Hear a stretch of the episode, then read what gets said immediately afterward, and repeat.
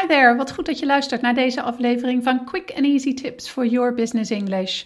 Vandaag wil ik het met je hebben over het geven van negative feedback in het Engels. Een vervelend onderwerp omdat het gepaard kan gaan met een hoop moeilijkheden, maar helaas vaak toch moet gebeuren. En als het moet gebeuren, dan kun je er maar beter het beste van maken. Mijn naam is Anneke Panella Drijver van Improve Your Business English en de auteur van het boek Master Your Business English: Communicate with Power in 7 Simple Steps. Ik help ondernemers en doelgerichte professionals van hun middelbare school Engels af, zodat zo ik.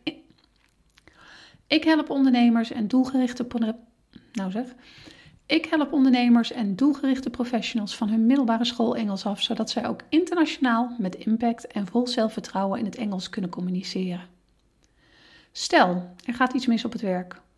Of dit nu een catastrofale fout is of een misverstandje wat makkelijk voorkomen had kunnen worden, er zal moeten worden gezorgd dat dit niet nogmaals gebeurt. Er zal moeten worden gezorgd dat dit niet nogmaals gebeurt.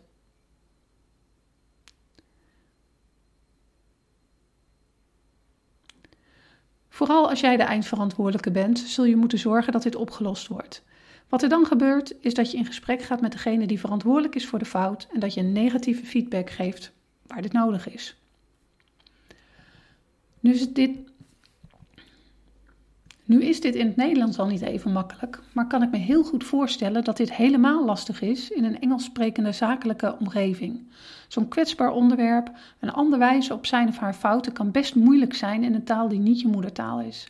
Uiteraard kun je ook niet zomaar feedback geven, maar wil je een aantal dingen bereiken met de feedback. Je wilt dat deze opbouwend is, wilt dat je medewerkers of klanten begrijpen wat je wilt dat er verandert en je wilt ook dat hij of zij zich gewaardeerd en begrepen blijft, blijft voelen. Zomaar wat proberen is dan ook niet de oplossing. Hoe je dat wel voor elkaar krijgt? In deze podcast bespreek ik een aantal do's en don'ts voor je als het gaat om het geven van negatieve feedback in het Engels. Deze tips zijn erop gericht om feedback zo positief mogelijk over te brengen zonder dat de kern verloren gaat. Ik begin met de don'ts. De eerste don't is: vermijd het woord but. Dit is een fout die je makkelijk maakt, dus vandaar dat ik er direct mee begin. Het probleem met het woordje but is, is dat het een tegenstelling aangeeft, terwijl dat vaak niet de bedoeling is. Het zou namelijk zomaar kunnen dat jij je negatieve feedback begint met een zin als: Alan, you have worked really hard on the company's report, but.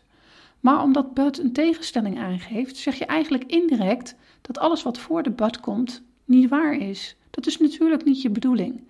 Vaak zeg je zoiets om te laten zien dat je deze persoon waardeert, maar kan wel een ongewest resultaat zijn. Een van de dingen waar je naar streeft bij het geven van negatieve feedback is oprecht. Een van de dingen waar je naar streeft bij het geven van negatieve feedback is oprechtheid en het creëren van een positieve sfeer. Wat je zeker niet wilt, is dat je. Wat je zeker niet wilt, is dat iets wat je positief bedoelt, negatief wordt ervaren. Daarom moet je proberen een but niet te gebruiken, net zoals de synoniemen daarvan, although en however. Mijn tweede aandachtspunt is gericht op het voorkomen van onduidelijke feedback. Naast de but-constructie kan negatieve feedback ook snel. Naast de but-constructie. Sorry. Naast de but-constructie kan negatieve feedback ook snel voorkomen in een need-to-constructie. Wat ik daarmee bedoel, ik zal je een voorbeeldzin geven. George, you need to spell check your reports and you need to turn them in on time. Kun jij uit deze zin halen wat nu precies het probleem is? Inderdaad, waarschijnlijk niet.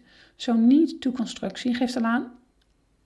Zo'n need-to-constructie geeft alleen aan dat er iets mis is met het geleverde werk. Maar ze geven niet aan wat dat precies is. Zo'n zin mist dus, dus eigenlijk de feedback. Onduidelijke feedback als deze is dus een soort feedback die op den duur niks zal oplossen. Terwijl het vers terwijl het verstrekken van duidelijkheid juist het doel is van het geven van feedback. De twee don'ts die ik belangrijk vind bij het geven van feedback zijn dus het voorkomen van zowel de but-constructie als het voorkomen van de need-to-constructie. Dat voorkomt onduidelijkheid en het onbewust creëren van een negatieve sfeer. Nu weet je dus wat je niet moet doen bij het geven van negatieve feedback, maar wat moet je dan wel doen? Een belangrijke do is helderheid. Hoe graag je iets ook positief wilt brengen, zorg ervoor dat je niet om het probleem heen praat. Als je onduidelijke feedback geeft, heeft dat enkel tot resultaat dat de kans groot is dat het probleem zich nogmaals gaat herhalen en dat je het probleem dus eigenlijk voor je uitschuift. Die drie vragen die je in je feedback sowieso moet beantwoorden om ervoor te zorgen dat de kern duidelijk is, zijn: waar zit het probleem? Hoe is het probleem ontstaan en hoe kan het voorkomen worden? Het is handig om het antwoord op deze vragen niet zomaar bij de betreffende medewerker op een bordje aan te leveren, maar om een proces aan te geven waarin je er samen een gesprek over hebt. Zo voelt dat de medewerker zich betrokken en zo voelt de medewerker zich betrokken en gewaardeerd en ga je samen op zoek naar een oplossing. In zo'n gesprek kunnen de volgende vragen je helpen. What happened? How did that happen? What was your thought process? Why do you approach this situation in this way? Why do you think what do you think could use improvement? How can you, we, prevent that outcome in the future? How could we have done better? How can I have done a better job of helping you? What do you need from me in the future? De tweede doel is focus met I. Het klinkt misschien onnatuurlijk, maar het gebruik van I-zinnen helpen. Het klinkt misschien onnatuurlijk, maar het gebruik van I-zinnen helpt bij het geven van opbouwende kritiek. Het helpt namelijk om je op het probleem te focussen en er specifiek op in te gaan in plaats van de persoon zelf aan te vallen. Door I-zinnen geef je aan waarom jij er last van hebt of wat jou opgevallen is.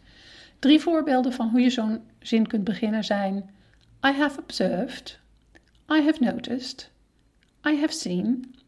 Tot slot wil ik je nog een paar behulpzame zinnen voor het geven van feedback meegeven. Misschien heb je nog nooit feedback gegeven in het Engels en weet je niet goed hoe je zo'n gesprek moet beginnen. En soms kan het ook fijn zijn om een paar voorbeelden te hebben, zodat je weet in welke richting je moet denken bij het geven van feedback.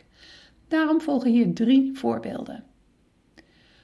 I'd like to give you some feedback about your presentation. Is that okay with you? Do you mind if I share some feedback with you that I think will help you to be more effective? Hank, when you cut off Alex in the meeting, I noticed he looked irritated and he didn't speak up for the rest of the meeting.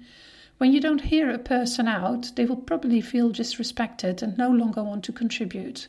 When the entire team doesn't feel safe to contribute, our performance will suffer. Dit zijn, naar mijn idee, de cruciale punten het geven van feedback in het Engels. Met als de twee don'ts het gebruik van de but-constructie en de need-to-constructie. De twee do's zijn focus op helderheid en focus op je eigen rol in het proces door het gebruik van I. Meer tips over het gebruik van zakelijk Engels vind je op onze website www.improveyourbusinessenglish.nl. En als je de voorbeeldzinnen uit deze podcast wilt teruglezen, vind je die ook daar onder het kopje podcasts. See you next time met quick and easy tips for your business English.